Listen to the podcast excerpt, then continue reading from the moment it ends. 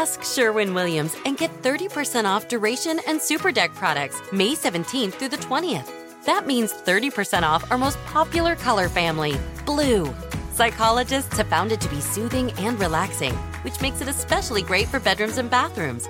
And of course, get 30% off all of our other colors. Shop the sale online or visit your neighborhood Sherwin Williams store. Click the banner to learn more. Retail sales only, some exclusions apply. See store for details.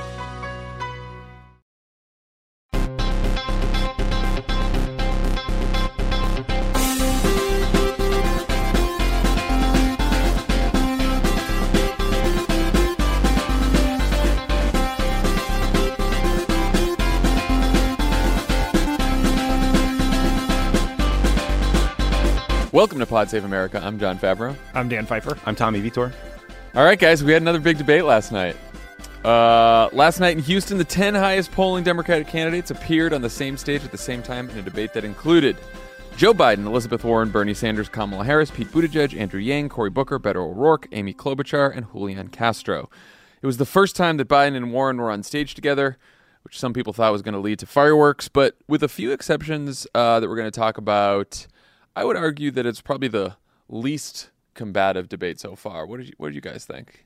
Yeah, and I think there's a reason for that. Which uh, two reasons for it. The first is, I think everyone felt terrible after the last debate when everyone fought each other, And the hangover And just Barack- lasted a couple months. Yes, well, everyone fought each other and Barack Obama, which seemed like a bad idea. But also, everyone on stage last night has already qualified for the next debate, so there is no need to light yourself on fire to get from 1% to 2% or get another 30,000 online donors. So they could play it a little safer. Despite there not being a need to do so, some candidates There was may some have. fire. I mean, right? Like it, it's it was surprising to me uh, in in the earlier debates how nasty it got this early because generally you kind of want to be seen as nice uh, through the Iowa caucuses because of the way the political process works there. Uh, and it's I think notable that one of the big moments everyone's talking about this morning is Julian Castro's exchange with Joe Biden because it was seen as particularly negative. Yeah, it, it well, it, it, we'll talk about that in a bit, but it stood out because I do think you could count up the number of times in the opening statements and then uh, throughout the debate that candidates said, "Look, there's so much more that unites us than divides us," and how many times they all praised Barack Obama. It was almost a bit of an overcorrection, if we're really being honest. Like it was very obvious what they were doing, but I was happy about it. I was happy about it. Um, so it did start with a 30 minute mini debate on healthcare again, uh, where Biden criticized Warren and Sanders for the cost of Medicare for all and was joined this time by Amy Klobuchar and Pete Buttigieg. Um, let's hear a clip. I think we should have a debate on health care. I think, uh, I know that the senator says she's for Bernie. Well, I'm for Barack. I think the Obamacare worked. I think the way in which we add to it, replace everything that's been cut, add a public option, guarantee that everyone will be able to have affordable insurance, number one. Number two, I think we should be in a position of taking a look at what costs are. My plan for health care costs a lot of money. It costs $740 billion. It doesn't cost $30 trillion. So, did this healthcare discussion break any new ground? Did it move the ball forward? Does it seem to you guys like we're going in uh it's like a cul-de-sac every time we get into this discussion of Medicare for all?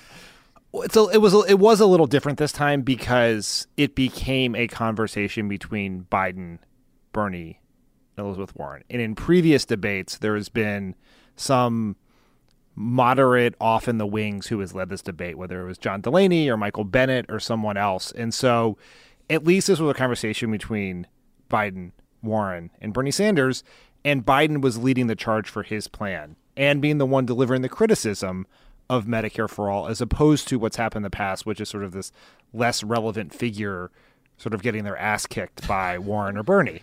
What did you, what did you think, Tommy? Yeah, look, I, as a non-healthcare wonk at this table, it did feel a little redundant to me, and it's sometimes hard to follow. And I do wonder how much people at home are able to follow it. Um, it was interesting to hear one of the lead candidates, top candidates, make the case against Medicare for all for the first time. I think maybe some points were scored.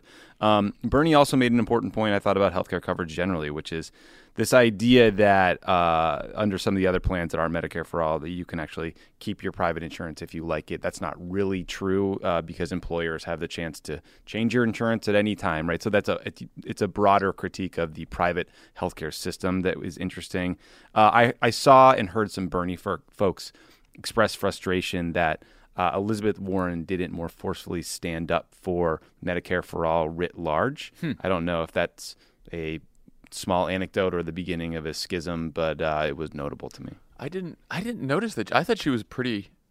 Well, I thought she was pretty aggressive in her defense of Medicare for all. Um, I think her and Bernie both make good points, like you said, Bernie, about uh, how you could lose your doctor under some of these other plans, and and Warren talking about how no one really loves their insurance mm-hmm. company. Mm-hmm which is different than saying no one loves their plan. Yeah. Right? She, she very pointedly did not say that because polling shows that some people do like their plan. But I think it is pretty safe to say that no one loves their insurance company. I mean, and, yeah. And she said, you know, what they love is you love your doctor, you love your physical therapist, you love your nurse, the hospital you go to, and under Medicare for All, you would be able to keep all of that and choose all of that, which is very true. I think where Biden sort of opened up some questions is around the issue of cost, which we have we've been so stuck on this get rid of private insurance, eliminate it, kick people off, whatever what that whatever that means. But the cost we haven't really talked about a lot. And I think you know Biden tried to point out at least you know Bernie's been honest about raising cl- taxes on the middle class to fund his plan. Elizabeth Warren has not been willing to say that. And then she talked once again about and she she is unwilling to talk about that. Yeah. Um, but she, what she says is overall costs for families will go down, which is true, which yeah. is true. But that's still people are most going to families. get a, most families and people are going to get a higher tax bill and again if your employer pays a lot of your premiums and then they stop doing that because you have there's a government run plan do you notice that savings i think is an open question warren has made it a big part of her strategy to reject the premise of questions right. asked from a republican or conservative point of view yes. and sort of call that out and I think 95% of the time, that is an incredibly effective strategy. More Democrats need to do that. And most of these questions are coming from a conservative point of view. They are written in prospective Republican talking points in a general election. But I think on this issue, it is this is going to be asked in every debate going forward. And if she is the nominee, is going to be the question. And it is hard for her, especially her, since her brand has become very authentic, honest, policy wonk to look like she is not answering this question over time. Because, as you point out, taxes will go up. But in most people, and she is right about the right way to frame the question. Yes. But this is how the question is being asked. And eventually, I think it's going to get challenging because there are going to be some people, as there are in every policy, every policy, there are winners and losers. Medicare for All has way more winners and losers, but there are going to be some people whose taxes go up more than they will save in healthcare costs because they are not sick or they don't go to the doctor very often or they don't they're they're not interacting with the healthcare system in such a rate. And that is a fact.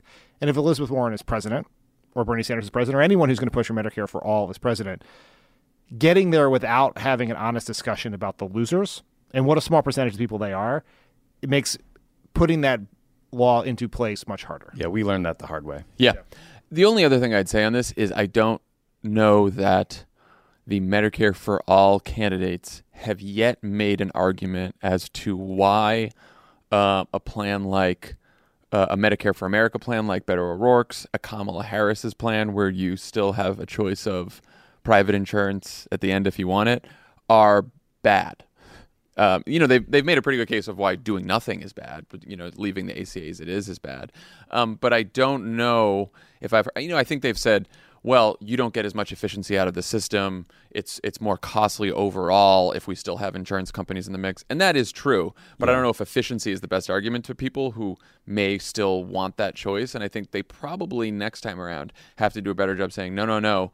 Kamala's plan or Beto's plan or some of these plans that get close to Medicare for all but don't quite get there um, are just are, are risky and bad. Yeah, it's really it's it's a, an argument against the concept of private insurance and a system where money can be pulled out of the healthcare system in the form of profits by corporations. That's a that's a really fundamental critique mm-hmm. uh, that I think requires people to step back and think bigger about the healthcare system writ large, and not necessarily about their lives, their premiums, for it to really seem meaningful. Yeah, I think that's right.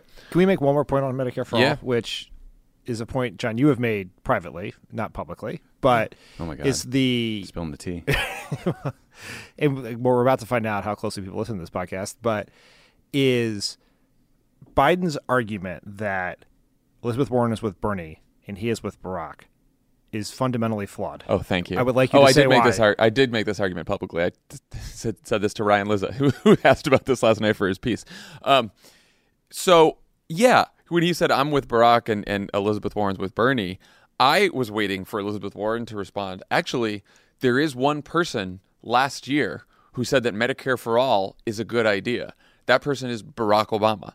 So the idea that by saying that you want to add to the Affordable Care Act by going all the way to Medicare for all is somehow scrapping the Affordable Care Act and like tarnishing Barack Obama's legacy is something that Barack Obama himself does not believe. Yeah, and it's He- said and- as much for many, many years. and it said as mu- well in 20, 2018 was the first time he came out for Medicare for Well, all. and before even that, he the- said, right. way before is that, he said, if I could start from scratch, I would have gone for with a single payer system. But that we didn't start from scratch. We started with the the pre ACA system, so we Right. built on it. Yeah, but he yeah he was he was he was he went out f- further than he ever has in that in the midterm ca- campaigns and said Medicare for all is a good idea. it makes me very uncomfortable that whether you were for Medicare for all, Medicare for America, or the ACA with the public option is somehow a test of your support for Obama's legacy. And I think that is it just that is a cheapens the conversation and I think it's frankly unfair to Barack Obama because it shouldn't he, we should not use a false or incorrect presumption of his position to divide the party. Plenty of actual policy differences between those plans to argue over. Plenty. So the most contentious moment of the night, uh, Tommy, as you mentioned earlier, came when Julian Castro criticized Joe Biden's health care plan for not automatically enrolling everyone who's uninsured in a Medicare-like program. Uh, let's take a listen. Barack Obama's vision was not to leave 10 million people uncovered. He wanted every single person in this country covered. My plan would do that. Your plan would They not. They do not have to buy in. They do not have to buy in. You just said that. You just said that two minutes ago. You just said two minutes ago that they would have to buy in. You said they would have to buy in. Have to buy in if she qualifies are, for are you forgetting what you said two minutes ago? Be for it. Are you forgetting already what you said just two minutes ago? I mean, I can't believe that you said two minutes ago that they had to buy in, and now you're saying they don't have to buy. You're forgetting that. That was fun. So the clip started with Castro, but I just uh, we should just put out there what Biden said before that clip started. Uh, early on, as he's describing his plan, he said, "quote Anyone who can't afford it gets automatically enrolled in the Medicare type option we have." That is true. That is about his plan. His plan basically says if you qualify for Medicaid, but you don't get Medicaid because you're in one of the states that didn't expand, you will automatically be enrolled in a premium free Medicare program. Free. Um, and then Biden later said if you lose your job, you can automatically buy into this plan, right? So if you are a higher income but you lose your job, you can then buy into his public option. It is not automatic enrollment and it is not necessarily free. Those for some people who lose their jobs, it may be free if you qualify under a certain income level. Um, so that's what was said. So on one hand, you can understand that Castro heard him say the word buy. But what I think is was sort of I guess unfair about this is Biden goes back and is clearly saying, "No, no, no, I was talking about people who qualify for Medicaid. They get automatically enrolled. You were talking about your poor grandmother, and I was saying she would be automatically enrolled." And as Biden's saying that, Castro just keeps yelling over him and saying, "You forgot, you forgot, you forgot." So, uh, you know, I don't think it's as big of a deal on either side as everyone said, but it's still, it, it struck me as a bit unfair. Candidates go into debates with a couple of moments or zingers or whatever that they want to land. Yeah. And it seems, and I'd like to see a report on this, but it seemed from watching this that Castro went in this debate looking for an opportunity to question Biden's capacity, to sort of push on the open door of the conversation about Biden's age and his gaffes that has been happening on Twitter, in the media, in the early states. And he went and did that. I think this was an unfair. We can have a conversation about whether that conversation is in bounds in a Democratic primary, non Democratic debate stage. This was a poor place to land in. I don't think it worked for Castro in the in the context of this debate and may hurt him in the long run. Tommy, what did you think? Yeah, so you know, Mayor Pete sort of sweeps in later in this conversation. It's like this is why everyone hates watching these debates. That everyone hates politics. And Castro responded, "This is what debates are for," and he's right. Debates are for figuring out the nuances of policy, holding people accountable for past statements, uh, and and arguing. But if you come off like you are being condescending to uh, a man who was the vice president of the United States for eight years, I think it's it's not going to read well to people, and I think that's the reaction you're seeing. You know, he kind of like had like a "Hey, Wilford Brimley, you forget your meds" kind of vibe, and that's I, I think it's human nature to see someone do that and to think, "Hey, you're kind of being a jerk." Now that said, long term, what Castro's comment did, and Cory Booker addressed this on CNN later and, and made sort of a similar comment about uh, Biden's mental acuity. Uh, this could give reporters a news hook to cover this discussion more and to talk about Biden's age more. And ultimately, it could hurt Biden. Now, I think a discussion about age is perfectly legitimate. I do think we should talk about I agree. people's fitness for the job. I if agree. you're too old for it, if you're too young for it, it's part, you know, it, it's relevant. I, j- uh, you know, I saw a bunch of people on Twitter this morning saying like, "Oh, what is this about being mean to poor Joe Biden and he's going to have to take this in the general election if he's running against Trump and Trump's going to be mean to him and like, you know, people should be able to question the front runner." Yes, of course. Of course all of that is true. No one thinks that Donald Trump is going to write, run some kind of a nice honest campaign against Joe Biden. You're so cynical. You're right. Like, who thinks that, right? And of course, people should be able to criticize Joe Biden. Kamala Harris in the first debate um, went pretty hard at Joe Biden and was almost universally praised for it and went up in the polls afterwards. And I think it was a completely inbounds critique of Joe Biden. I think in the second debate, Cory Booker, a lot of people, we, including us, said he had the best debate. And he went after Biden, I think, in a very fair way. I mean, Bernie went after Biden in several debates on his vote for the Iraq War. And it's a perfectly legitimate policy conversation that should be raised and should be discussed, especially when Biden is presenting himself as a person with the best experience and judgment on foreign policy. But there's also the, you know, style points aspect of politics. And if you kind of seem like a jerk, people are going to think you're a jerk. And I think uh, to that end, in the first debate, I think it was the first debate, when Eric Swalwell started like yelling about passing the torch, he got roundly criticized for that, and and people said it was going too far. And I think they were right there too. It, it did seem pretty silly. It's it's not about like the legitimacy of should you attack the frontrunner? How dare you attack you know Joe Biden? He's a vice president. Blah blah blah. It's not about that. It's like does your critique of the other candidate a ring true and and b seem like it's coming from a fair place? Or does it seem like it was choreographed scripted calculated you know? And look what we know is castro's people told reporters ahead of the debate uh, our candidate is going to go after someone at this debate, but we're not going to tell you who. Why do we do like a clue style murder mystery? For was Like, and look, we doing? we cri- we criticized Biden's campaign for this too because they Yeah. they said, oh, we're going to go after, and they didn't do it, uh, we're going to go after Elizabeth Warren's record on like businesses that she worked with or something like that, and they telegraphed that attack again. Like whether it's Biden doing it, Castro doing it, or anyone doing it, telegraphing who you're going to attack before the debate leaves you open to be criticized for that attack seeming phony. Just the way it is. Um, okay. So the next big moment in the debate uh, came in response to a question on gun safety. Uh, let's listen to the answer given by Beto O'Rourke. You know the critics call this confiscation. Are you proposing taking away their guns, and how would this work? I am. If it's a weapon that was designed to kill people on a battlefield, if the high impact, high velocity round, when it hits your body, shreds everything inside of your body because it was designed to do that so that you would bleed to death on a battlefield and not be able to get up and kill one of our soldiers. When we see that being used against children, and in Odessa, I met the mother of a 15 year old girl who was shot by an AR 15. Mm-hmm. And that mother watched her bleed to death over the course of an hour because so many other people were shot by that AR 15 in Odessa and Midland. There weren't enough ambulances to get to them in time. Hell yes, we're going to take your AR 15, your AK 47. We're not going to allow it to be used against our fellow Americans anymore. It seemed to me like that might have been the best moment of the debate last night. Well, I don't know what you guys thought.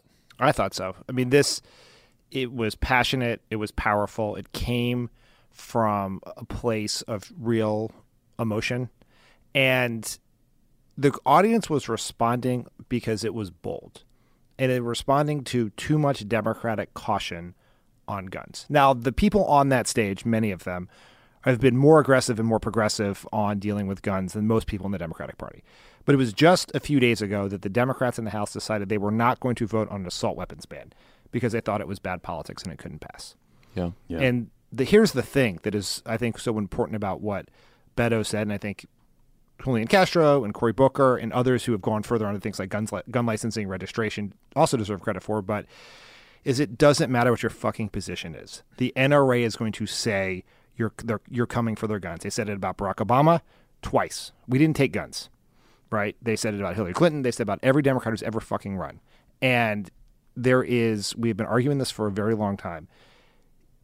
Picking a position of caution to try to appease the NRA or the pro-gun crowd is a certain loser because they will assign a position to you that is not yours. So pick the boldest position they can get the response from the people in that audience last night. Inspire people, right? Don't do this out of boldness, not out of fear. Yeah, I mean, look, campaigning should change you as a person and as a candidate, right? And clearly, what happened in El Paso struck uh, Beto's community and himself and his family deeply, and it's incredibly personal. And the thing that made that answer really powerful was the way it built, and you could tell he was getting actually emotional thinking about the mother of this young kid who bled out because she was shot by an AR-15. And so, yeah, I think all of us, like me included, are sick of politicians who sound afraid of the NRA. Uh, I appreciated his moral clarity.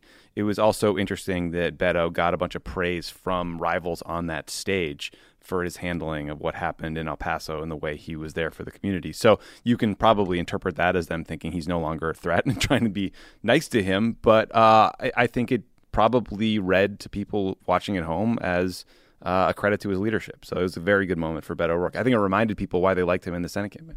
I also think that sometimes when you take a pretty bold, aggressive position, not always, but sometimes, it turns out that most people agree with you.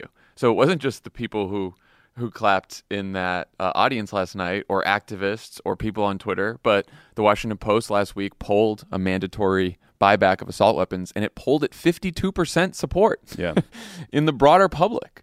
And I think, look, we found similar results in our Wisconsin poll, even with you know gun licensing, which Cory Booker has been out front on, is also popular. Like you, you find out all these things are more popular than we've been led to believe by pundits and more cautious Democrats when you actually poll them. It's not true for all issues, but it, it happens to be we true saw for this in one. 08, you know, but the whole dumb fight about whether we should talk to uh, dictators without precondition, Yes. like that was something Obama said. The entire establishment told him he was a naive idiot. And then the entire country said, actually, we're with that guy. Yeah, and I, th- I one last thing about what Beto did, which I think is interesting, is it's one of, and there were a few other times, but it's one of the rare moments in these debates where a moment outlasts the debate that's not about conflict with another candidate. Like I think Beto showed last night that you can have a really memorable moment by expressing anger on behalf of people and not just anger at another candidate.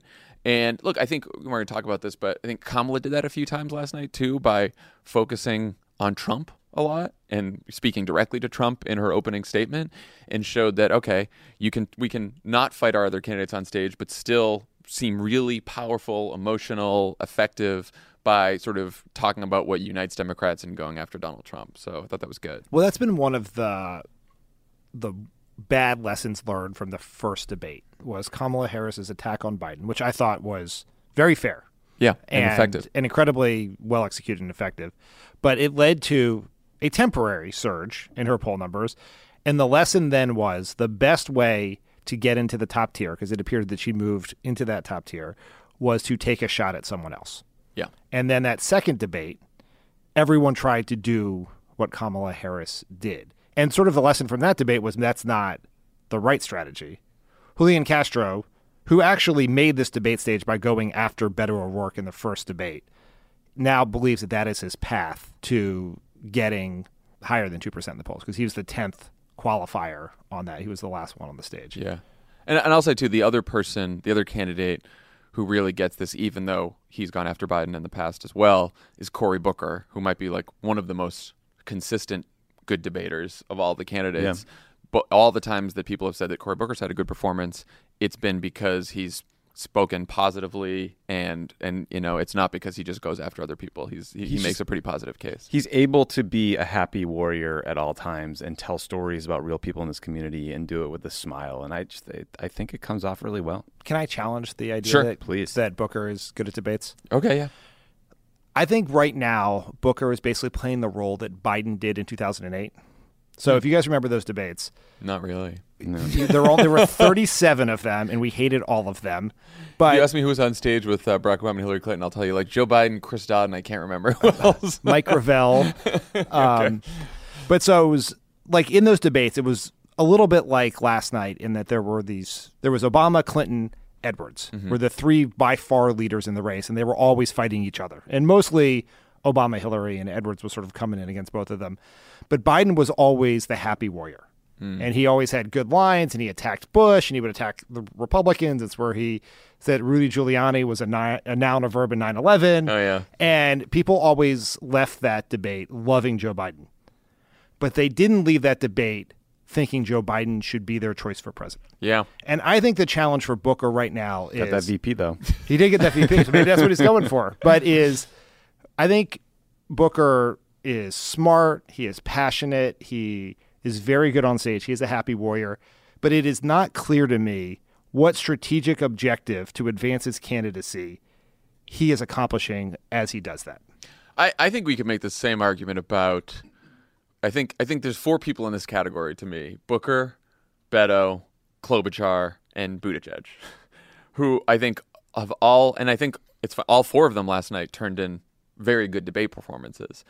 And afterwards, I was wondering, okay, but what is it that's going to help you break into that top tier? Because I also think you can argue, we can talk about this later or now, um, that the sort of understudy crowd may have overperformed the top three frontrunners last night, uh, just in last night's debate. Uh, those four candidates I mentioned, and I think Kamala Harris turned in a pretty solid debate as well. It's kind of hard to figure out where to put her. yeah, right. She's sort of between By like two one, but like by two points. right, Right. yeah. So- yeah. But so I think you can make make a case that all of them had a pretty good debate, but I wonder sort of where that leaves them and how they actually break in it. Yeah, it's a good point. I mean, look, Booker didn't speak for the first 40 minutes, so it's it's like Yeah. it's hard to say oh, he had a great debate. But then at the end, he got this goofy question about the Amazon and veganism and he, he didn't take the bait on it and then actually became the only candidate on stage to talk about Afghanistan and how we need to take care of veterans when they come back. So I was like, "Oh, that was smart and it was thoughtful and it was noticed in the veterans community." Now, to your point, Dan, will this help him become the nominee? I have no idea. There's no indication that it has to date.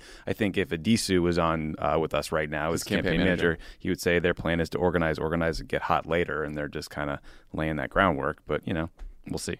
Like I can look at that field and I can say I know exactly what Amy Klobuchar was trying to do. Yes. and she was like we can have a conversation about how effective she was at doing it but mm-hmm. she was making a moderate electability case she was picking a lane and she was running in it i think i know what pete wanted to do not sure it was accomplished but he wanted to continue he wanted to be the young moderate alternative to the three people at the top of the stage if you if you think warren and bernie are too far left to win and you think biden is too old or damaged to win pete is your guy Yeah. Beto was very specifically trying to recapture the magic of his Senate race, which is about being an inspirational movement candidate that can get people fired up and is willing to say things that other politicians won't. Like I- sort of call out the bullshit of politics. yeah, politics. like that. Like what drove him, it, you know, made him a national celebrity was that answer on Colin Kaepernick in the Senate race. This was a similar thing. Mm-hmm. The Booker one is a mystery to me. Yeah, that's fair. Yeah. It's I almost think he's trying to be like the like an electable progressive alternative to the top three a little bit. I don't know. I it's I think that they he's got his message. They right. I think that they think that a long term, a hopeful, optimistic message will break through Yes. and be what people want in the face of the Trump horribleness. Maybe that's right. Maybe it's wrong. and their argument is that Booker has um, been delivering that message for his whole life and Mm-hmm. not just part of this campaign. So he's got sort of a long record attached. I, I think that's what they're going for. Hey Dan, breaking news: Shaun Livingston's retiring. I know I saw that. Okay, just Because want to make sure you're. that's that's like a great opportunity for the crooked media version of 30 30 30 for 30 sports documentary podcast. I think you guys should really take up. light it I up, mean, man. Dan, You live in San Francisco. Walk down the hall, talk to Sarah Geismer.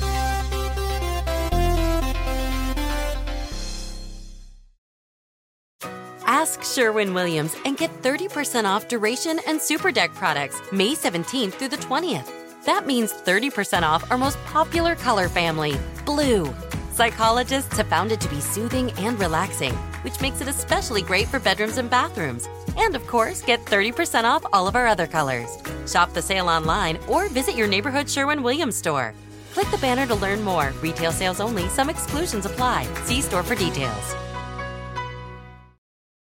Why are smart businesses graduating to NetSuite by Oracle? Because NetSuite eliminates the expense of multiple business systems by consolidating your operations together into one. NetSuite is the number one cloud financial system, bringing accounting, financial management, inventory, and HR into one platform and one source of truth. NetSuite reduces IT costs because it lives in the cloud with no hardware required, so you can access it from anywhere. You cut the cost and headaches of maintaining multiple systems because you've got one unified business management suite. Bringing all your major business processes into one platform improves efficiency, slashing manual tasks and errors.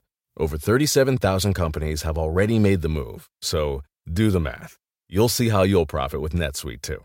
And now, by popular demand, NetSuite has extended its one of a kind flexible financing program for a few more weeks. Just go to netsuite.com slash podcast 25 for more information. That's netsuite.com slash podcast 25. Donald Trump can't leave the courtroom, so just to rub it in a little, Pod Save America is going on tour. He's probably asleep right now, but if he were conscious, he'd be so, so jealous. The Democracy or Else tour begins in Brooklyn on June 26th, followed by Boston on June 28th. Then we go to Madison, Phoenix, Ann Arbor, and Philly. See all the tour dates and get your tickets now at crooked.com slash events.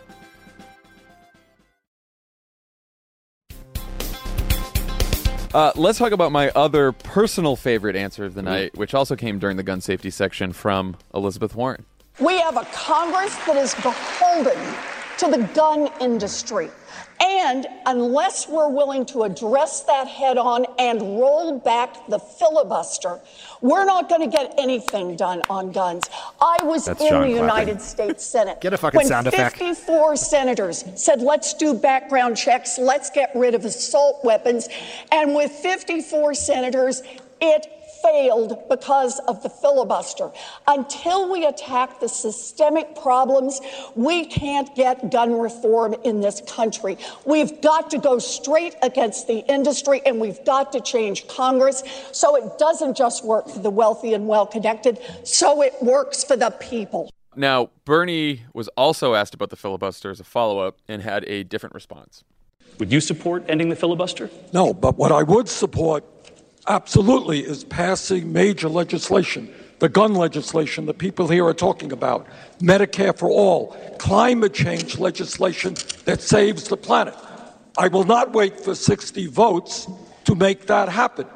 What's going on with Bernie here in the filibuster? Can anyone figure this out? I, I, I You pressed him on it for I like pressed 10 him on it when he was here. He gave me the same answer about uh, budget reconciliation, whatever you want to call it, and having his vice president basically just overrule the parliamentarian and the Senate to get whatever you want passed. It pretty much seems like an elimination of the filibuster in everything but name. It's so confusing for a guy who hates the system and wants to tear it down. And, you know, like. Shows wh- the power of the being in the Senate. Why wouldn't long. you just be in favor of getting rid of? I, I just don't get it. Also, poor Bernie. He sounded so sick. It, it, it would suck so badly to go into a three-hour debate with barely having your voice. He didn't have his voice, but he had energy. Like Yeah. he didn't, you know, it was it was just the No, it was just the, hard to listen to. It's just I, Bernie's answer is nonsensical. it like like let's let's try to if you try to separate the substance from what he said on stage. Most of Medicare for all can be passed using budget reconciliation, which is a 50 vote a measure that allows you to, to only requires 50 votes. It is very limited in what can be included in a budget reconciliation measure. things that have to do with the budget, Right. Basically, and so not, it's, so it gets very arcane, and that is how we passed the Affordable Care Act. Mm-hmm. There are parts of the law that we wish we could have done that we couldn't do because of budget reconciliation rules. So I don't know specifically what falls in and what falls out of Bernie's plan via budget reconciliation, but you could go down that path. The Green New Deal is a very different deal. So what Bernie's arguing is that when um, we were trying to pass the ACA and couldn't pass some elements through uh, budget reconciliation is that we should have had Vice President Biden at the time just overrule because he's the president of the Senate, the vice president's president of the Senate when your party's in control, um, that he should have just gone to the Senate and when the parliamentarian said no, you can't pass that through reconciliation, Biden could have just said overruled by the by the Senate president, and then it just would have moved forward. Which I we can test that out uh, if you can do that, but to me.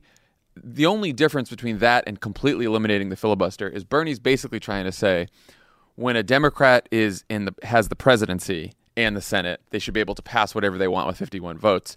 But if a Democrat's a, a, a president and the Republicans control the Senate, or there's a Republican president, then we keep the filibuster because then maybe they won't do the same thing. Yeah, it's crazy. It's got a bit of a banana republic vibe. I also think that there A is bit, a a, bit. very important argument that can be made in support of abolishing the filibuster. We are a democracy. We shouldn't. The majority should get to pick our policies, and having a policy that makes, let's say, not just a minority of senators, but a tiny majority of the American people, because the geographic distribution in the Senate, where Wyoming has as much power as California, that that fund is a measure that undermines American democracy. And you can make an argument against that. It's an argument that I think will sell with the American people. To allow the Democrats who push for fil- for abolishing the filibuster can and should brand themselves as the people who push for democracy. We want to make our democracy where everyone's voice counts. And Republicans are against that. When you get into a vice president overruling a parliamentarian, I don't know understand how you explain that to people. But there's another point, which is some of the arguments when people yell at us for talking about the filibuster is it's not up to the president. It's Right. up to the Senate. Which is true. Very true. Now, it's not going to happen if the president's not for it, because the president's going to have to lobby a lot of senators who are very skeptical about this. Many of them were on stage last night. But if you think senators are skeptical about the idea of overrule of getting rid of the filibuster, which would be a, a change in Senate rules, but an above board one, how do you think they're going to feel about just completely perverting the budget reconciliation process by fiat from the vice president's office? Like, it doesn't seem like that's going to sell with You don't do that. Joe Manchin and Chris Coons. Look, last thing I'll say is, you know, a bunch of people when I was excited about it last night tweeting at me as they usually do, like, what happens when Mitch McConnell and a Republican president get rid of the filibuster? Yeah, I understand the risks. There are absolutely risks to eliminating the filibuster, but I will tell you. With near 100% certainty that there is no time in the next 10 years where Democrats will have 60 votes in the Senate. Look at the states, look at the map, look at who's up. It will not happen. You can get to 52, 53, 54, 55. In the best case scenarios, there is no path to 60 votes, at least in the next decade, perhaps until there's another political realignment and all the parties change place and demographic, whatever. No, it's Um, that- it- it's just not going to happen. So if you're comfortable with the fact that Democrats will never be able to pass another piece of progressive legislation or even moderately progressive legislation again, because you're worried what Mitch McConnell will do if he gets rid of the filibuster, then like that's acceptable. But just know we will never be able to pass anything ever. It's the only way. This is why it was so important, I think, that Elizabeth Warren brought this up in the gun control conversation because the only way that we are going to have real serious gun control, things like assault weapons bans or buyback Or the Green New Deal, or Medicare for all, is or ed- or if you get rid of the pay for filibuster. teachers, or any of this stuff. the only path to 60 votes is Andrew Yang becomes president, orders everyone to leave the coasts. They move inland. and now we got a lot of Californians living in Idaho. Sweet. Well, now you've piqued my interest. Um, there was also a big discussion on trade, which shockingly was the only time that anything about the economy was mentioned at all. Uh, let's listen to Amy Klobuchar taking Dan's advice here. What we've got right now, though, George, it's not a focused tariff on steel. Uh, what he has done here, he has assessed these tariffs on our allies. He has put us in the middle of this trade war, and he is treating our farmers and our workers like poker chips in one of his bankrupt casinos. And if we are not careful, he is going to bankrupt this country. One forecast recently says that it has already cost us 300,000 jobs. All right? There is soybeans that are mounting up in bins all over the Midwest, in my state of Minnesota and in Iowa. So, what I think we need to do is to go back to the negotiating table. That's what I would do. I wouldn't have put all these tariffs in place, and I wouldn't have had a trade policy where on August 1st he announces he's going to have tariffs on $300 billion of goods. On August 13th, he cuts it in half. A week later, he says he's going to reduce taxes. The day after that, he says he's going to do it. The leaders of the world are watching this, and it undermines our strength as a nation. And yes, we want fair trade, but we must work with the rest of the world. And he has made a mockery of focused trade policy, which I think means enforcement, like we've done in northern Minnesota, passing bills, getting President Obama to do more on that, so that our workers can benefit. So we are importing, exporting goods, and making sure uh, that is a competitive policy where our goal is that we are making things, inventing things, and exporting Who's to president? the world. He is defeating that goal. Secretary Castro. I had my notes. Uh, Klobuchar won the Pfeiffer primary for dropping that 300k figure. I, I sort of wish we had stopped after the soybeans bubbling up because it, it really went quite long after that. That whole Quit while you're ahead. but it was it was pretty good at the start. Yeah, that trade question led to uh, a variety of interesting but different answers. Almost nobody w- said, yes, I would get rid of uh, the tariffs immediately. Actually, I think Julian Castro came the closest. And I thought he, I know we, we've been critical of, of his exchange with Vice President Biden. I thought he had a pretty good answer on China. He talked about human rights, talked about negotiating away the tariffs. Uh, and then he also talked about the Uyghurs in China, which it just showed a grasp of like the the issue. Warren used this question, I thought, the most effectively Me to too. sort of get to her broader economic worldview, which is that trade policy has been written and for and benefiting corporations for decades, and that we need to have strong allies, and that we need to have use trade to get better global standards for workers, not the things we're currently negotiating, which is like things we need, like respect for intellectual property, but things that are going to benefit corporations only. Look, I think one of the reasons that Warren, Sanders, and Biden are in the lead, uh, even though they have uh, at least Warren Sanders versus Biden have very different uh, ideologies and philosophies on this, is that all of them have a pretty solid economic message, or at least they talk about the economy a lot. And I don't know. And like I said, I thought Klobuchar's at least the first half of her answer there was quite good. It went on a little long, but it was quite good. Um, I don't know that anyone really made strong economic arguments last night or strong economic case. And I was also just shocked that trade was the only question about the economy when the economy may be headed towards recession. Incomes haven't gone up, wages are stagnant. Like, what's going on here? That seems like an oversight on the behalf of the ABC uh, moderating staff. Yeah. The what I like, you know, we made the mention of Amy Klobuchar saying 300,000. I had yelled as loud as I could on Twitter that d- Democrats needed if Demo- if no Democrat candidate mentioned that fact that Donald Trump's own incompetence led to 300 the loss of 300,000 jobs, I was going to throw my phone through the TV. It's very fortunate that didn't happen because I'm Klobuchar saved you a phone. She did save me a phone. I'm due for an upgrade. expensive. The, the new iPhone's not coming out for a while. It would have been very problematic. I also missed her saying it because I was so busy yelling about no one saying it in the group thread that I only noticed knew it because every person who has ever worked for Amy Klobuchar tweeted it at me. and to those people, I say, congratulations, good job, I support you. To quote Janet Napolitano, the system worked. You know? That that is Can't a wait for deep who, cut. who knows Three that people reference. will understand that. just just Rhodes. Yeah. Rhodes is out there ben clapping. Rose cheering. But th- there is a larger point here, which is, and Kamala Harris did this very well um, in the conversation around healthcare. But is let's not forget Donald Trump is fucking president. He is terrible. There are millions of people watching a debate. We should use it as an opportunity to deliver a negative message about Trump, Like some of the ones we tested in Wisconsin that worked Yes. really well.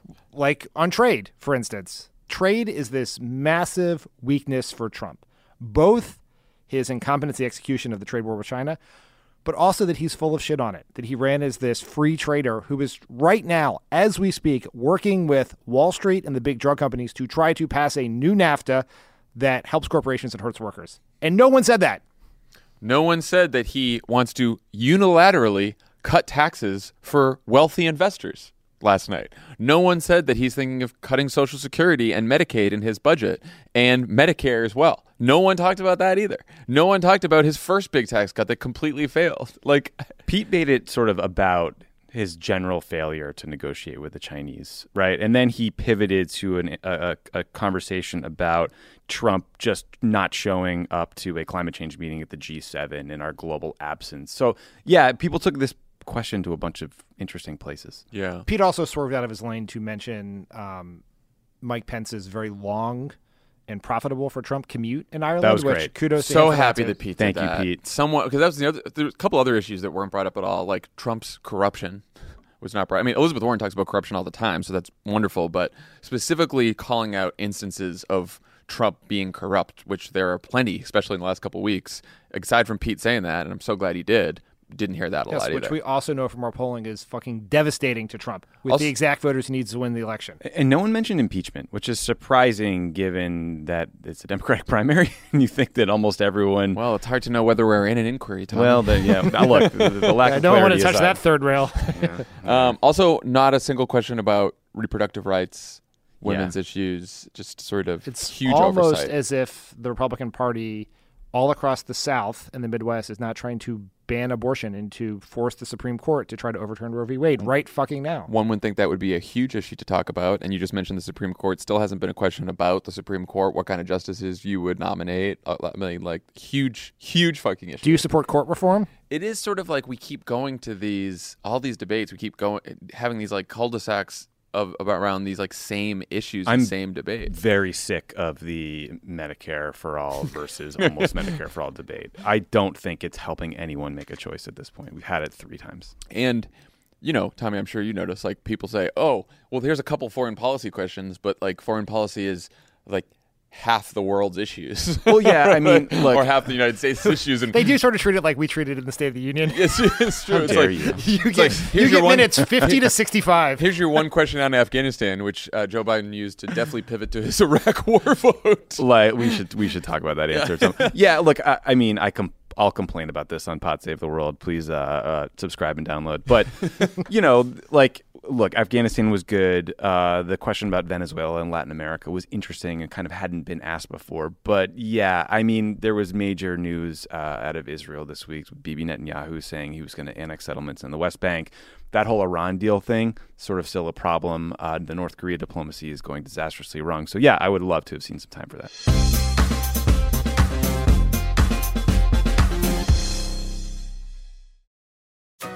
Ask Sherwin Williams and get 30% off duration and super deck products May 17th through the 20th. That means 30% off our most popular color family, blue. Psychologists have found it to be soothing and relaxing, which makes it especially great for bedrooms and bathrooms. And of course, get 30% off all of our other colors. Shop the sale online or visit your neighborhood Sherwin Williams store. Click the banner to learn more. Retail sales only, some exclusions apply. See store for details. Why are smart businesses graduating to NetSuite by Oracle? Because NetSuite eliminates the expense of multiple business systems by consolidating your operations together into one. NetSuite is the number one cloud financial system, bringing accounting, financial management, inventory, and HR into one platform and one source of truth. NetSuite reduces IT costs because it lives in the cloud with no hardware required, so you can access it from anywhere. You cut the cost and headaches of maintaining multiple systems because you've got one unified business management suite. Bringing all your major business processes into one platform improves efficiency, slashing manual tasks and errors. Over 37,000 companies have already made the move, so do the math. You'll see how you'll profit with NetSuite too. And now, by popular demand, NetSuite has extended its one of a kind flexible financing program for a few more weeks. Just go to netsuite.com slash podcast 25 for more information. That's netsuite.com slash podcast 25. Donald Trump can't leave the courtroom, so just to rub it in a little, Pod Save America is going on tour. He's probably asleep right now, but if he were conscious, he'd be so, so jealous. The Democracy or Else tour begins in Brooklyn on June 26th, followed by Boston on June 28th. Then we go to Madison, Phoenix, Ann Arbor, and Philly. See all the tour dates and get your tickets now at crooked.com slash events. So, um, since there were only 10 candidates on stage, I figured we'd just go sort of one by one here at the end to talk about how they all did. Um, let's go back to Joe Biden, who we started with. Um, and obviously, there's a lot of commentary today on his exchange with Castro, but I actually thought his more problematic answer was um, it, it started, it was in response to a question about the legacy of slavery and what he would do um, to sort of help overcome America's legacy of slavery. Mr. Vice President, I want to come to you and talk to you about inequality in schools and race.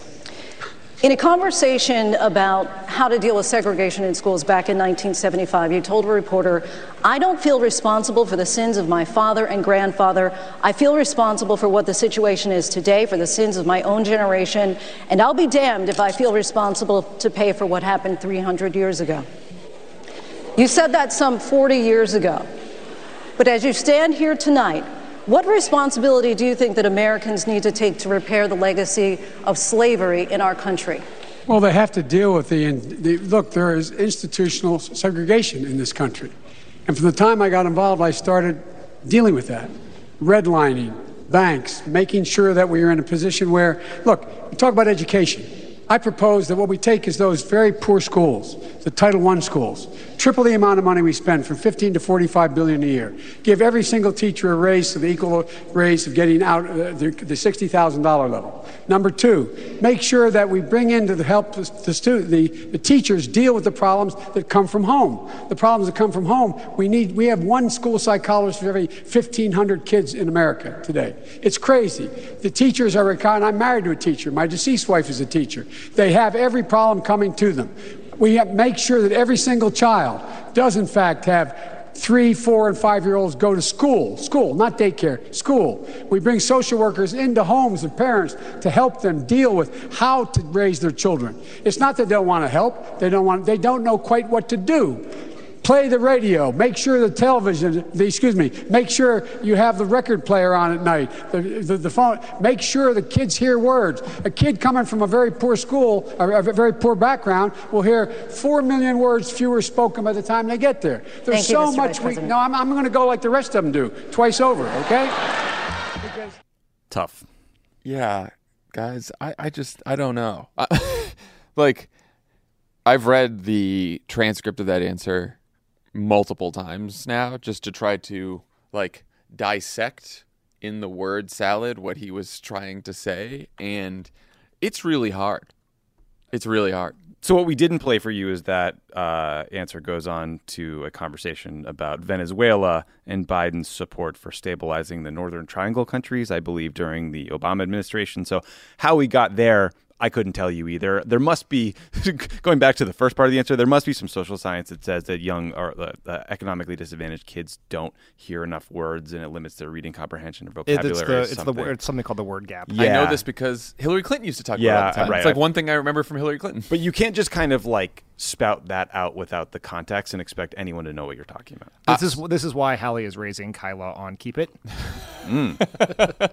so there's I gonna be some spicy trivia coming Spicy out of trivia. that. A lot of, a lot of words in there, though. I did a bunch of googling this morning to try to find this because the takes were on sort of the takes were all about sort of Biden like stumbling through this answer, Mm-hmm. but I was like, what is he referring to? And I found a, a, a Vox explainer about his education plan. Thank you, Ezra. Yes. So uh, his plan also calls for more mental health care in schools and expanding resources for families, including home visiting by nurses for parents of newborns and the creation of, quote, community schools in low income areas that offer social services, doctors, and other help. And this is the community schools idea is supported by a lot of different groups and activists and stuff like that. So it's not like it's it's a, a horrible thing, but he it's on Joe Biden to explain that correctly and not to just sort of like go I mean he just he just sort of fell apart during that answer. And I don't like I don't know. I think it does raise questions of like uh, you, I mean whether you want to talk about age or whether you just want to talk about like it, I don't necessarily think it has to do with age because, you know, Bernie Sanders was up there and didn't stumble through answers like that. And, you know, Elizabeth Warren is uh, around 70 years old and like bounces around up there like she's 40. Yeah. so I don't. And well, and also, you know, so Booker criticized uh, Biden along similar lines as Castro in a post-debate CNN interview. But then he later characterized it and he said, "No, this isn't like an age thing. This is something I've noticed and wondered about for a long time. Like, can this guy carry the ball over the finish line?" Was the point. And I think they're trying to make, you know, it's an electability argument as much as a fitness for the job argument. If you were sitting in Biden's war room last night, you probably felt amazing about the first half of the debate. He was He's very strong on healthcare. he was energetic. He seemed in control. It like that. That's the question that you've been answering, right? It is, does he have the energy and the acuity to debate Donald Trump. Like that's been the subtext of all the conversations. It's the conversa- It's what Castro brought to the debate stage in that question, and Cory Booker did in an interview afterwards. And in the first half of the debate, I think he clearly passed that test. Mm-hmm. The second half of the debate, not so much. Sort of, he's sort of a ninety-minute debate guy in a three-hour debate world. so, And look, I we know the people on on Biden's team. There's no way in that debate war room when he gave that answer that we just heard that everyone thought that was a good answer, or that everyone thought that was okay. I know that people were putting their head in their heads in their hands for that answer. I just, I mean, I, I don't know for sure, but I can just, I, I would bet it. I would Yeah. bet it because it wasn't good. I also think that this conversation is related to the fact that Biden's campaign has leaned so heavily on the electability argument. When you make that be, and it's not even just that he is the most electable in this kind, like Biden doesn't have an electability argument like an Amy Klobuchar or a Beto O'Rourke has, where he can he has a proven record of winning, it, or Steve Bullock, Yep. presuming he's still in the race, um, th- who doesn't have the he doesn't have a record of winning in red states or battleground states. He's from Delaware; it's very blue, but he's arguing that he is the safe alternative to beating Trump. He is our bet, quote unquote, best bet. And when you lean so heavily on that, as opposed to what you would do in the job or why you're the most experienced or able person to do the job, these questions rise to the surface much faster because they then become a, a question of does he have the capacity to beat Trump? I also think when you watched him during that answer, and then he goes on and starts, he says, oh, "I'm gonna, I'm gonna keep talking because all everyone else gets to keep talking," and then he goes back to Venezuela for some weird reason. You didn't think that made sense? I, what it- you know what it, it said to me because he seemed a little angry, and I think that the there's a little danger with the Biden campaign right, right now of feeling a little aggrieved that they're getting so much shit from people, and you saw that in the Ryan Lizza piece in Politico, how mm-hmm. they said you know the media hates us, and it's all a bunch of Two Ryan Lizza mentions in I one know, podcast. right? So you know, the online left and the people on Twitter don't represent the Democratic electorate, and they're all attacking us for everything. You know, and look, I get some of the critique that the Biden team makes of the press and Twitter. I happen to agree with. I, I understand why they're upset, but also like it's it's getting them to a point where they're becoming angry and they're reacting in anger. And i think that's part of what biden's answer was about. Like he was pretty ups like he thought he was about to get challenged on race again. And because he was he started getting his dander up and was like a little annoyed by it. And it didn't it just doesn't work for them. Being aggrieved about this does not work. The, the subtext of the Venezuela, uh, the Northern Triangle money part of his answer was these clowns think they can deal with Venezuela. I've met with Maduro. Yeah, I've yep, gotten yep, this yep. funding. And he took us on this journey that was impossible to follow That's right. unless you really knew his record. He, he But got it's a, a better journey for him to be on than the one his campaign is currently on. the, to, to Venezuela? N- to experience. Well, but okay, so let's talk about this Iraq answer he got later. He got asked about his Iraq war vote. He first took it to Afghanistan, where he talked about how he opposed the surge in Afghanistan. He sort of wades into a oblique critique of coin strategy versus counterterrorism strategy, which is something I only understand because I sat in 16,000 hours of Situation Room meetings in 2009 when we debated this. Then he referred to Afghanistan really being three countries, which I think is referring to the tribal areas between Afghanistan and Pakistan. Everyone else thought he was talking about partitioning Iraq. Who knows? Then we went back to Iraq, where he tried to argue that his Iraq war vote was intended to give Bush leverage for more inspections, and it feels about 16 years too late for me to relitigate what that vote was about. I feel like that didn't work so well for John Kerry. And then the answer concluded with analysis about the Shia and the Kurds not coming together to fight against ISIS, and like it was just a fucking mess. And then Bernie comes in and says, I never trusted Bush. I opposed the war. What were you thinking? If your judgment and experience on foreign policy is the reason people should vote for you, you were wrong about this fundamental point, which is something Barack Obama did to devastating effect against Hillary Clinton. So it's just it's the convolutedness is a problem in and of itself because I think it, you're like, where's this guy going? But then even when you unpack the substance of these arguments, I don't think they're politically beneficial. And I will just say, like, Joe Biden has had moments, and we just, someone just mentioned this during the 08 debates, where he was the happy warrior, and, and he certainly was that against um, Paul Ryan in the 2012 vice presidential debate and Sarah Palin in 08. Right? He was a great debater. He was Call happy Joe. Right? He was a happy warrior. He did great, but he's also had moments, and this is why I don't know if the age thing is the right critique because I think for years and years and years, going back 10, 20 years, Biden has had a lot of these moments where he just ta- it's like Senatese. We you all know? saw it all the time in and, meetings, And, yeah. and you just mentioned John Kerry. I was on the Kerry campaign. I watched John Kerry do this same thing. Like they're so in the weeds on their policies and their positions. They talk sometimes like they're on the Senate floor and they're going in all these different directions and it's hard to follow. And it doesn't necessarily have to do with age. It has to do with like having been in the Senate for a long time. What is what do you conclude from that though? I conclude that it's it's it's something that worries me about Joe Biden's candidacy that I've, I've talked about before, and I and I think it's not like necessarily fatal because, as I just said, and we just talked about in the first half of the debate, Joe Biden can be an energetic, happy warrior, and he can do that, but he can also fall into what we just saw at the end of last night's debate, and I think against Trump, that's worrisome. Yes, I agree. You know, I agree.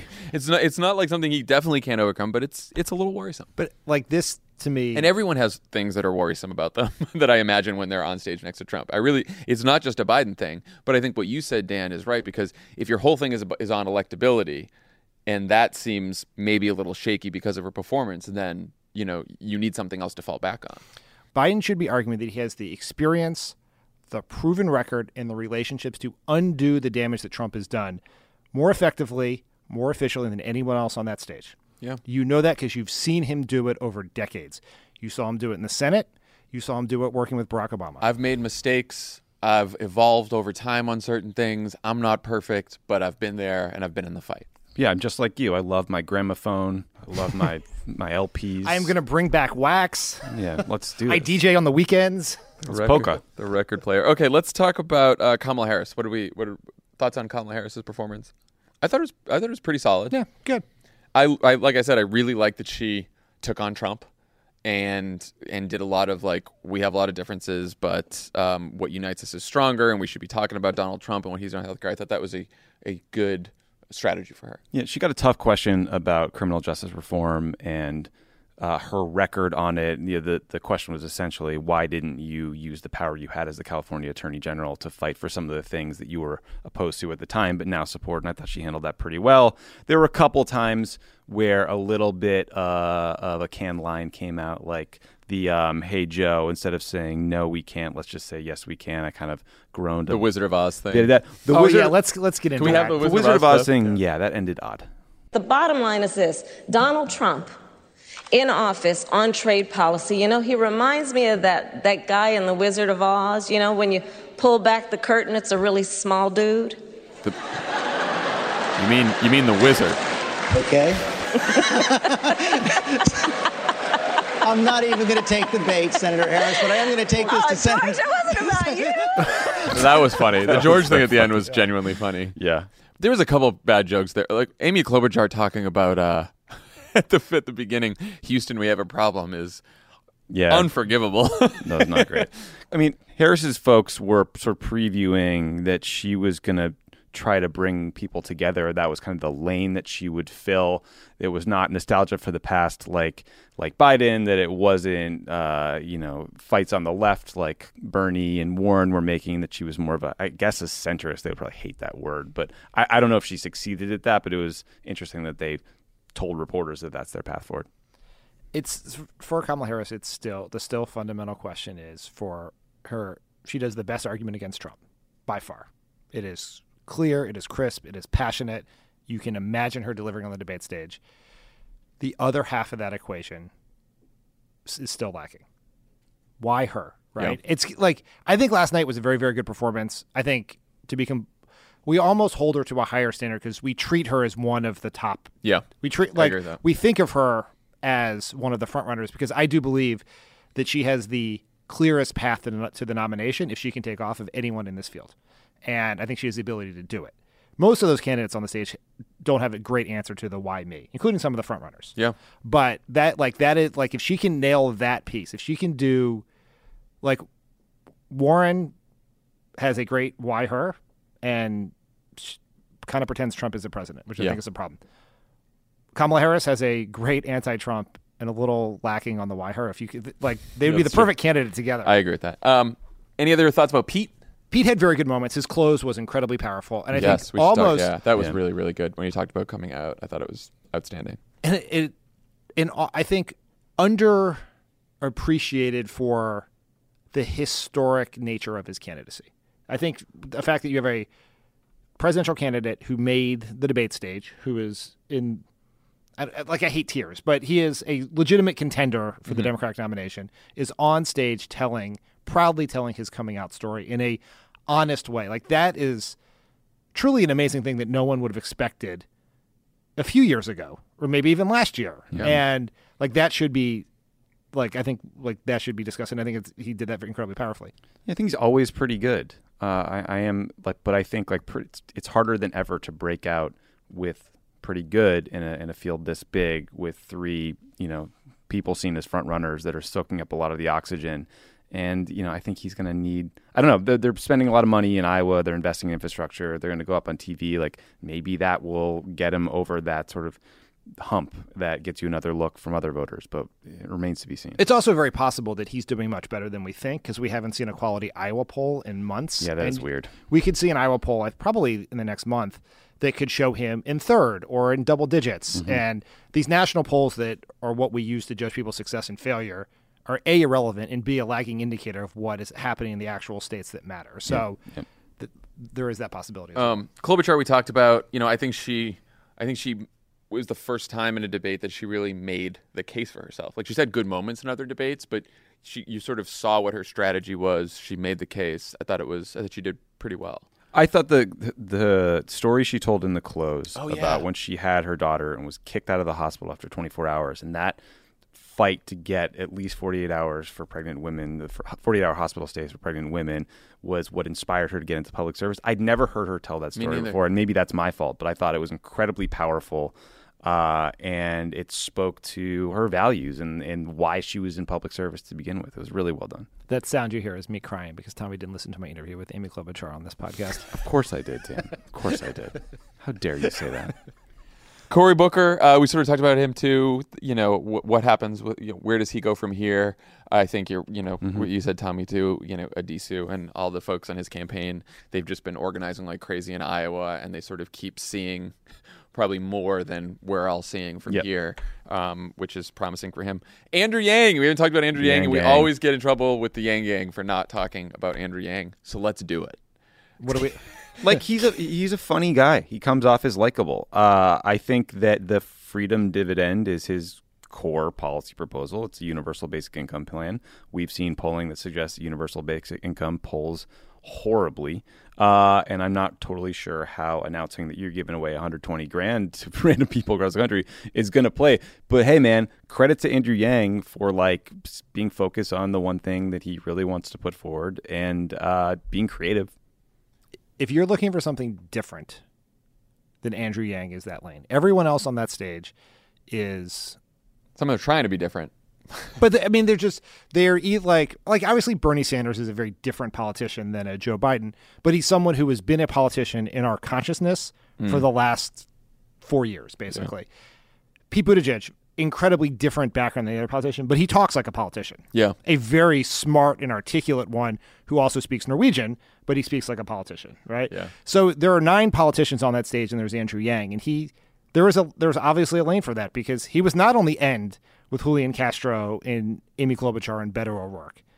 He was sitting a lot closer to Joe Biden than those guys were, and that And- like we can't. And they mhm. have a beef with the media, which is legitimate, which is sometimes all those other candidates you just mentioned are treated as like the next tier, and Andrew Yang is left out of that. But he is in uh, many polls ahead of them. Yep. He also has an online community of people that are supporting his candidate, their candidate, in really smart ways. And like when, whenever there's a debate night, Andrew Yang is trending on Twitter, and there are memes going around. Like he's communicating with people where they are, thanks to his campaign, but also thanks to this organization that just is helping them from the outside. When I was doing my book tour in 2018, before anyone else was in the race, everywhere I went, someone asked me about Andrew Yang. Right. That's yeah. it's- And whenever I go to, uh, I was just at a college campus doing something uh, last week, and the kids in the class were there are a lot of Yang, a lot of Yang gang in Oh, that yeah. class, and so he has like he has built a community, he's nurtured it, and like he shouldn't be like I think it's a,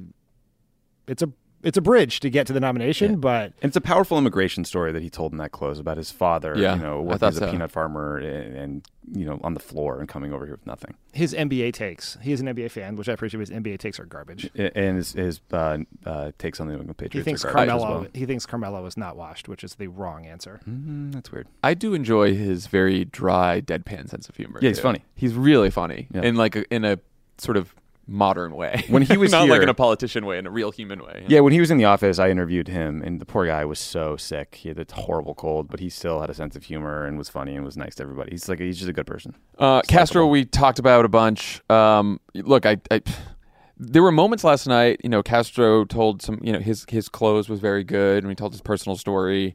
I thought, you know, at one point he sort of turned to Beto and praised him on the El Paso shooting, and then gave a really strong answer on guns. Like there are there's versions of Julian Castro that I I like very much, and I respect how bold and aggressive he's been on a lot of policies in this race.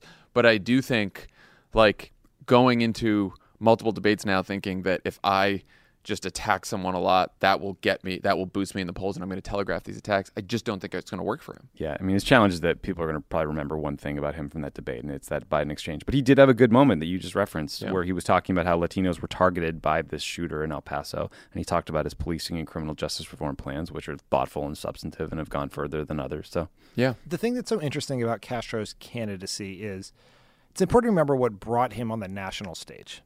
It was his keynote speech at the 2012 convention, which was a hopeful, optimistic story about America. It's actually the closest version of anyone has done of Obama's 2004 Yeah. convention speech.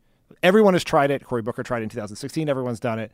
And Castro's the only one who's nailed it. And he took that, ended up in the Obama administration. He deserves tremendous credit for having really aggressive progressive policies on a lot of issues. He Yeah, pushed the I agree. immigration issue. His police reform plan is incredibly important. His criminal justice plan, all of those things are very good. And I think he would be better served in being the hopeful, optimistic candidate or politician that he has been for much of his career, rather than someone who's walking onto the debate stage looking to deck someone. And there is a lot to be. There's nothing wrong with anger in the Trump era, but I think there is a different. You have to understand the difference between anger and righteous anger. And I think what we saw from Beto on the guns was righteous anger. And what we saw from Beto after El Paso was righteous anger. And being angry about what Trump is doing to America, Kamala Harris has done that quite well in, in many debates as well, is good. Being angry at other Democrats, I think, is different. Has a different impact in a field where all those people are well liked by the peop voters you need Yeah. to win the nomination.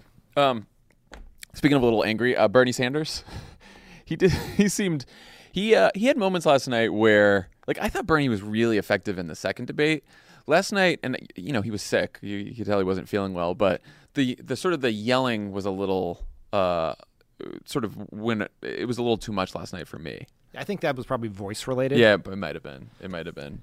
like he's still I think he is very compelling. Like when he he's he is authentic. We've seen this authenticity for a few years now, but when he's like, I'm the one who wrote the damn bill, like it's it works. And I don't think he did himself any damage last no, night. not at all. It was like it was I think a- it was pretty status yeah. quo from Bernie. I mean, look, I he's consistent. When I when I interviewed him here, he was charming and funny and compelling. Like Bernie also has a gear that is, you know, I think very compelling. He's and talented. I don't know that he has always shown that in debates, but he has that gear. Um, Warren, I think it was like a for me. Warren was like a pretty solid, great performance. She's but the the the challenge for her now is because she's always so good to really stand out. Um, she must have to like kick it into another gear. I don't know that she sort of stood out last night, but I thought she was good. I think she accomplished everything she wanted to accomplish. And I like I hate to do like who won the debate 'cause Right, I think that's right. stupid, but I think she walked out of that debate stronger than she walked in. Yeah, because this wasn't because no one no one laid a glove on her. Like, no one really tried. It is the strangest thing in the world that Elizabeth Warren is the person standing between every other candidate on that stage and their chance at Joe Biden, and no one attacks her. And even Biden is attacking has did not go after her. Like there was a debate. Like it. Like I don't consider that debate about whether you pay for your Medicare your Medicare for all plan or whether by like that that's not an attack. That's an actual substantive debate about different plans. But they're like everyone it's like Bernie and Kamala's staff fight all the time. Biden s- fights with everyone. Julian Castro fights with everyone. No one fights with Elizabeth Warren. And Buzz Ben Smith and Ruby Cramer and BuzzFeed have this piece this morning that's about how Elizabeth Warren is the center of gravity in the primary. And I think that's really true. And Yeah. it, and she's driving the conversation. She's driving people's strategies, and people are legitimately afraid of engaging with her. And it's and I don't fully understand. I think it's fear that they're going to lose the exchange, not some sort of strategic gambit that makes any sense. Yeah, I also don't think she's really struggled with a single question from the moderators either. Like That's true. Last night, the most the trickiest one was on Afghanistan when she got pressed on whether she'd bring the troops home without a peace deal if that unraveled the country, and she she pivoted to a strong answer about a need for allies, and she made an argument about how she was sitting in Afghanistan with John McCain and asking generals about what winning looks like, and no one can define it for her. And she's like, she can make a case for nearly everything uh, in a way that is just thoughtful and it plays to her strength. I don't know. Yeah. Maybe that's why they're not attacking her. I think the biggest question for her going forward is to date, she has succeeded. She's the only candidate who has actually moved up in the polls by Yeah. any real measure. I mean, That's Pete true. went from zero to five, but everything else is basically the same. And she went from, she moved in second place. And she did that by running a campaign where she had no fear of losing. Mm. She ran without, you know, no risk aversion, right? The question is, as you get closer to the front runner status, do you get more cautious as you get closer to the White House? And I think that test is going to come for her because at some point, she may not be second in the polls. She may be first in some of these early state polls. And then how does she respond when there's more scrutiny, more attacks, more pressure? And how does she broaden her coalition to eat into Biden's lead and Bernie's lead in some ways with non college educated white voters and black voters, which, you know, you cannot win the Democratic nomination by being the toast of every college educated white liberal. What happened to Just someone previewing that they were going to attack her about her work for corporations? What the Biden? It was Biden that he team? never- Just never did it, Stop never previewing. It was, uh, these things, people. Yeah. Biden's got a large constellation of advisors, so it's hard to know Yeah. When it's a, an anonymous thing like that, whether that was a plan link or just Yeah. verbal diarrhea from someone and who can't make the morning conference call. Also, though, like, look, no criticism of Biden, but it- most senators from Delaware are probably not going to be the one to like carry the water on your your doing work for corporate interests, given that your lovely state is uh, Tough hit on where Dan. all of them are domiciled. Seriously. Um, last candidate, Beto O'Rourke. Uh, look, he had this wonderful moment. Um, you know, his campaign is saying they had sort of the best fundraising of the quarter last night. And there's some focus groups where people said that they liked him, and they, you know, they they that they're switching their vote to him from being undecided. A lot of pundits said he won. Like, where does he go from here? Because he, like a lot of the other candidates, is stuck around between two and five percent in some of these polls. Where do you go from here if you're Beto? I believe there's an opportunity for one candidate to emerge as a generational alternative to the three frontrunners who were all 70 years of age and up. And that, per, like for a long time, we've thought that person was going to be Kamala Harris or Pete Buttigieg. I think Beto put himself in that conversation to be that alternative last night. And if he can keep doing what he did last night and combine that with the most compelling electability story, I think, of anyone in the in the field. If you can be the person who you don't want to choose between your head and your heart, you can have both. You can have an inspirational candidate who can also win. If he can nail that piece with sort of the passion and boldness of last night, then he's got a shot to be in that conversation, have a chance to do that. I mean, look, after El Paso, Beto completely upended his campaign and he started doing things that no presidential candidate would ever do, like go to a, a gun show or go to states like, I believe, Arkansas, which were just, you know, not in the uh, in the early state process. And he was pretty clear, like, look, I'm not going to eat a, a corn dog on a stick and go on to the state fair when this shit's happening, when people are getting murdered. Well, now he kind of has to get back in the game in Iowa. The steak fry is a, a week from tomorrow. The Harkin, the, the- now it's called the Polk County Steak Fry. I think he speaks first. They ditched Harkin's name. Well, Harkin kind of stopped doing it, and then a bunch of Polk County young Dems and activists resuscitated the thing, and now it's like big and great again. Um, but you know, there's gonna be ten thousand Democrats in a field chowing steaks, listen to candidates. Beto is first. Can he build on this momentum and get another look from people who basically wrote him off after his campaign stumbled hard out of the gate, after he wasn't in the national conversation, uh, after his fundraising kind of trailed off? Like, I, there is a window to get another look from those people. There Iowans are terrified of Trump winning. They want someone who is going to take it to them.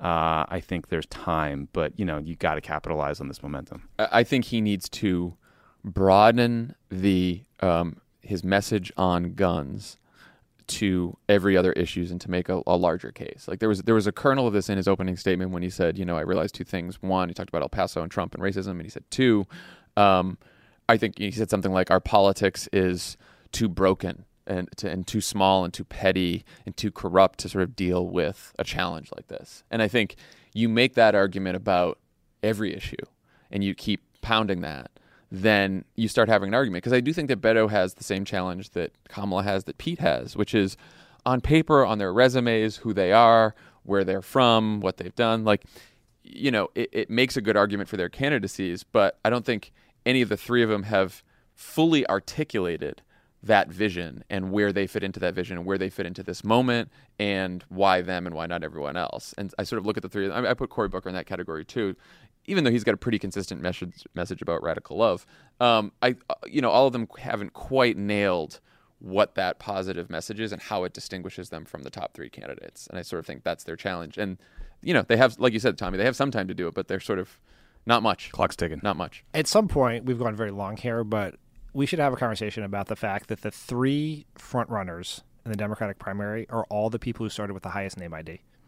Yeah. Like what that says about politics, what it says about the age of celebrity, what it says about media and the inability to break through. What it says about twenty uh, something candidates running for president. Yeah, mm-hmm. it might be it might be a simpler simpler explanation than we think. It's just it's a lot of fucking people. And one last thing, if you weren't on that stage last night, except you know uh, Tom Steyer, who's coming back for debate number two, I would really seriously think about staying in the race. like I, I don't I, whether you should say it. Like I, I just every every candidate can do what they want stuff but like if you if you start missing you miss one debate if you miss the second debate in october you got to start asking yourself like what am i what am i still doing what are my chances here I mean, it's sort of an existential question. Like, are you in the race? I'm being serious. no right? i know like- that's what i'm saying like it's just you know It's, it's, still not like you don't have to fill out paperwork to leave, right? You're just like you're there. Sometimes the market decides whether you're in or you're out. Yeah, well, you just true. get to stop raising money, which would be wonderful. yeah that's true okay that's uh that's our those are our takes on uh, debate number three and uh, we will talk to you guys next week Bye, everyone. Bye. bye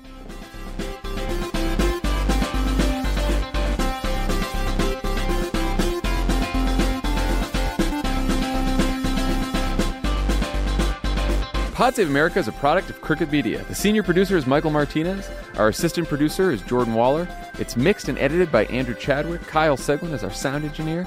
Thanks to Carolyn Reston, Tanya Somanader, and Katie Long for production support, and to our digital team Elijah Cone, Nar Melkonian, Yael Freed, and Milo Kim, who film and upload these episodes as a video every week. Ask Sherwin Williams and get 30% off duration and super deck products May 17th through the 20th. That means 30% off our most popular color family, blue. Psychologists have found it to be soothing and relaxing, which makes it especially great for bedrooms and bathrooms.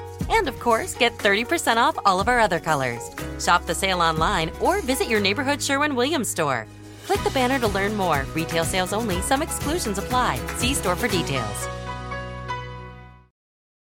Why are smart businesses graduating to NetSuite by Oracle? Because NetSuite eliminates the expense of multiple business systems by consolidating your operations together into one. NetSuite is the number one cloud financial system, bringing accounting, financial management, inventory, and HR into one platform and one source of truth. NetSuite reduces IT costs because it lives in the cloud with no hardware required, so you can access it from anywhere. You cut the cost and headaches of maintaining multiple systems because you've got one unified business management suite. Bringing all your major business processes into one platform improves efficiency, slashing manual tasks and errors. Over 37,000 companies have already made the move, so do the math. You'll see how you'll profit with NetSuite too. And now, by popular demand, NetSuite has extended its one of a kind flexible financing program for a few more weeks.